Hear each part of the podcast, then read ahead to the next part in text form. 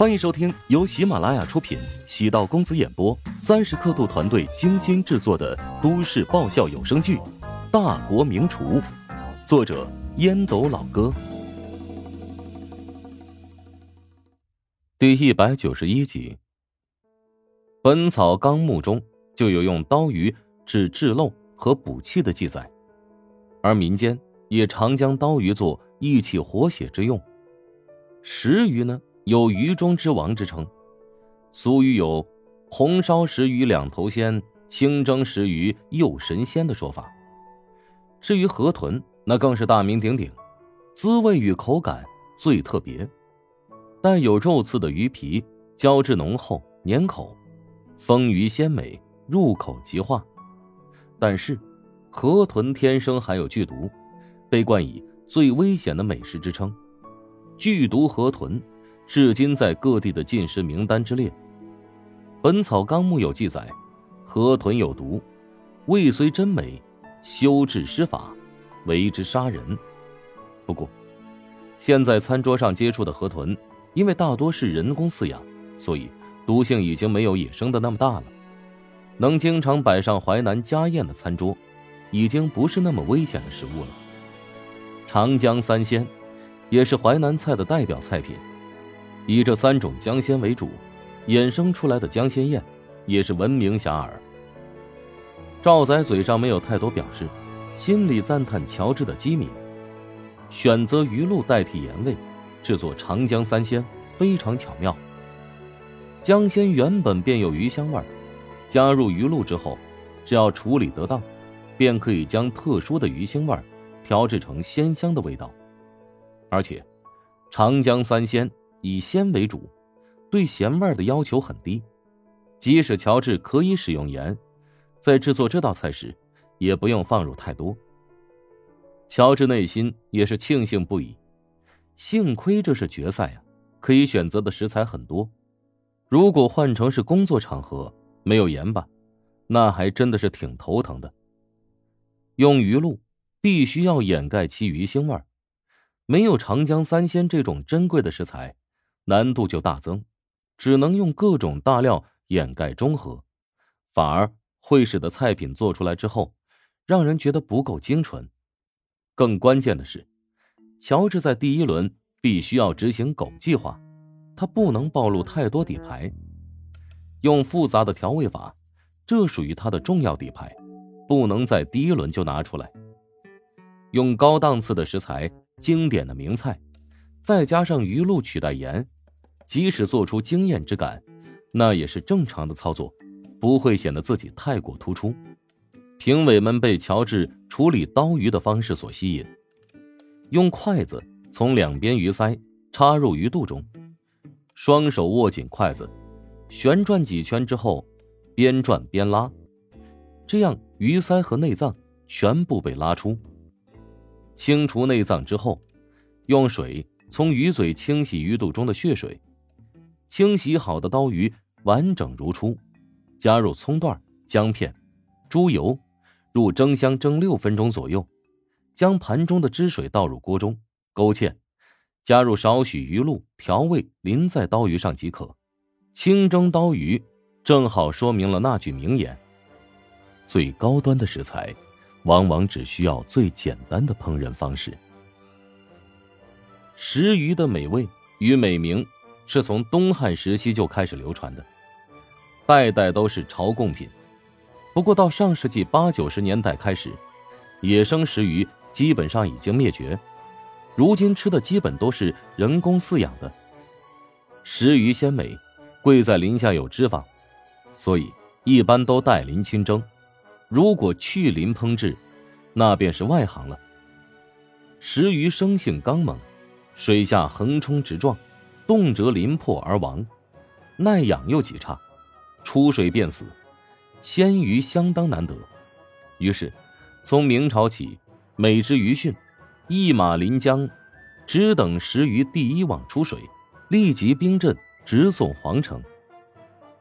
六月石鱼带雪寒，三千江路到长安。等官府富豪们遴选分尝了，于是。才敢上市。乔治在处理石鱼时展现出来的刀法让人眼前一亮，用尖嘴长刀挖去鱼鳃，沿胸肩剖腹去内脏，沿脊骨剖成两片，各有半片头尾，精细程度叹为观止。起码有十年的刀工熬练。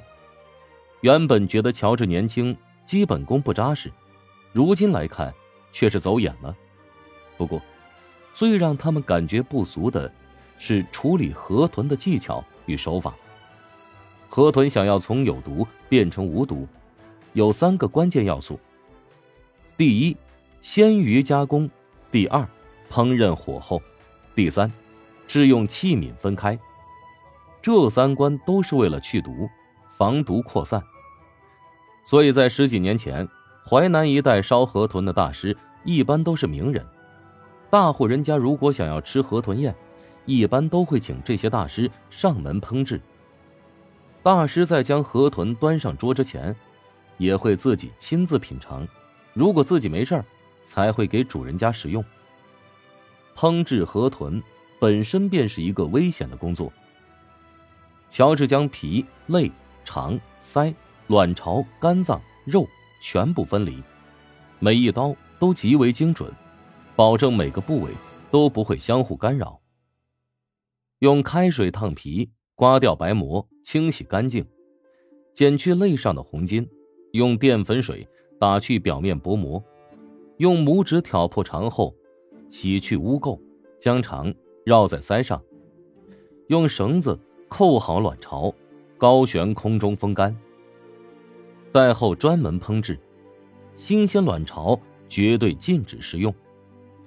至于肝脏，那也是有剧毒的。切去边角，抹去表面薄膜，剪成五毫米片，洗净血污，至专用容器。因为手接触过肝脏，也需要反复清洗。至于被分离出来的河豚肉，不仅无毒。而且是极品美食，仅仅是观看乔治处理河豚的手法，便可以确定，这道菜绝对不会有任何隐患。接下来便是烹饪的过程，将锅烧热，放入豆油、葱姜爆香，再放入河豚，加大批白酒，倒入高汤，大火烧开后，改用文火烧至酥烂。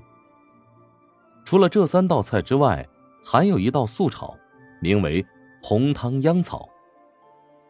秧草在淮南是常见的蔬菜之一，古称苜蓿，在其他地方极为少见。秧草对于肿瘤有抑制作用，又能够降血脂、抗凝血、防出血、清内热，是糖尿病、心脏病患者的家蔬。秧草自有清味浓郁，加入鱼露之后。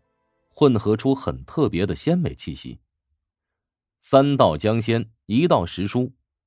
若是此刻有一碗米饭，人生一大幸事。等菜肴一上桌，评委们拿起碗筷，迫不及待的开始品尝起来。没想到鱼露加入刀鱼当中，竟然会有这等奇效。人工养殖的刀鱼，却能拥有堪比野生顶级刀鱼的口感。浙园菜大师刘金平感慨道：“作为顶级厨师，也是赫赫有名的美食家，自然也品尝过正宗的长江刀鱼。原本呢，他对这道菜没有太多期待。尽管决赛阶段的食材都是优秀供货商供应，但像这种规格的活动，野生刀鱼这种濒临绝种的野生动物，肯定是不允许猎捕食用供应的。”人工养殖和野生养殖，肉质口感肯定是天差地别。这袁枚曾经说过，刀鱼要在每年明前左右吃才足够新鲜，不仅是肉质最为鲜美，鱼骨也是最为柔软，入口即化。现在已经是冬天了，没想到依然能品尝出三四月的鲜嫩鱼肉口感，足以见得厨师对火候的把控已经是登峰造极了。齐鲁菜另一位大师评委卢星感慨道：“两位大师赞不绝口，已经说明这道菜可以拿到很高的分数了。关键在于，没有盐作为调料的情况下，能制作出这等绝妙的口感，让人非常意外。巴蜀菜大师季承卫没有发表言论。刀鱼虽然味道不错，毕竟太寡淡了一点作为巴蜀菜的拥护者，无辣不欢是对美食的基本界定。一道菜如果没有麻辣味儿总会缺少灵魂。但清蒸刀鱼的确是一道上佳之作，即使没有麻辣调味但晋城卫依然愿意给他高分。再品尝清蒸石鱼，鱼肉入口，发现。脂肪浓厚，有种入口即化之感。按理来说，他应该不会喜欢这种清淡的食物，但伴随着咀嚼，口中的鱼鳞滋味散开，一种认可的感觉油然而生。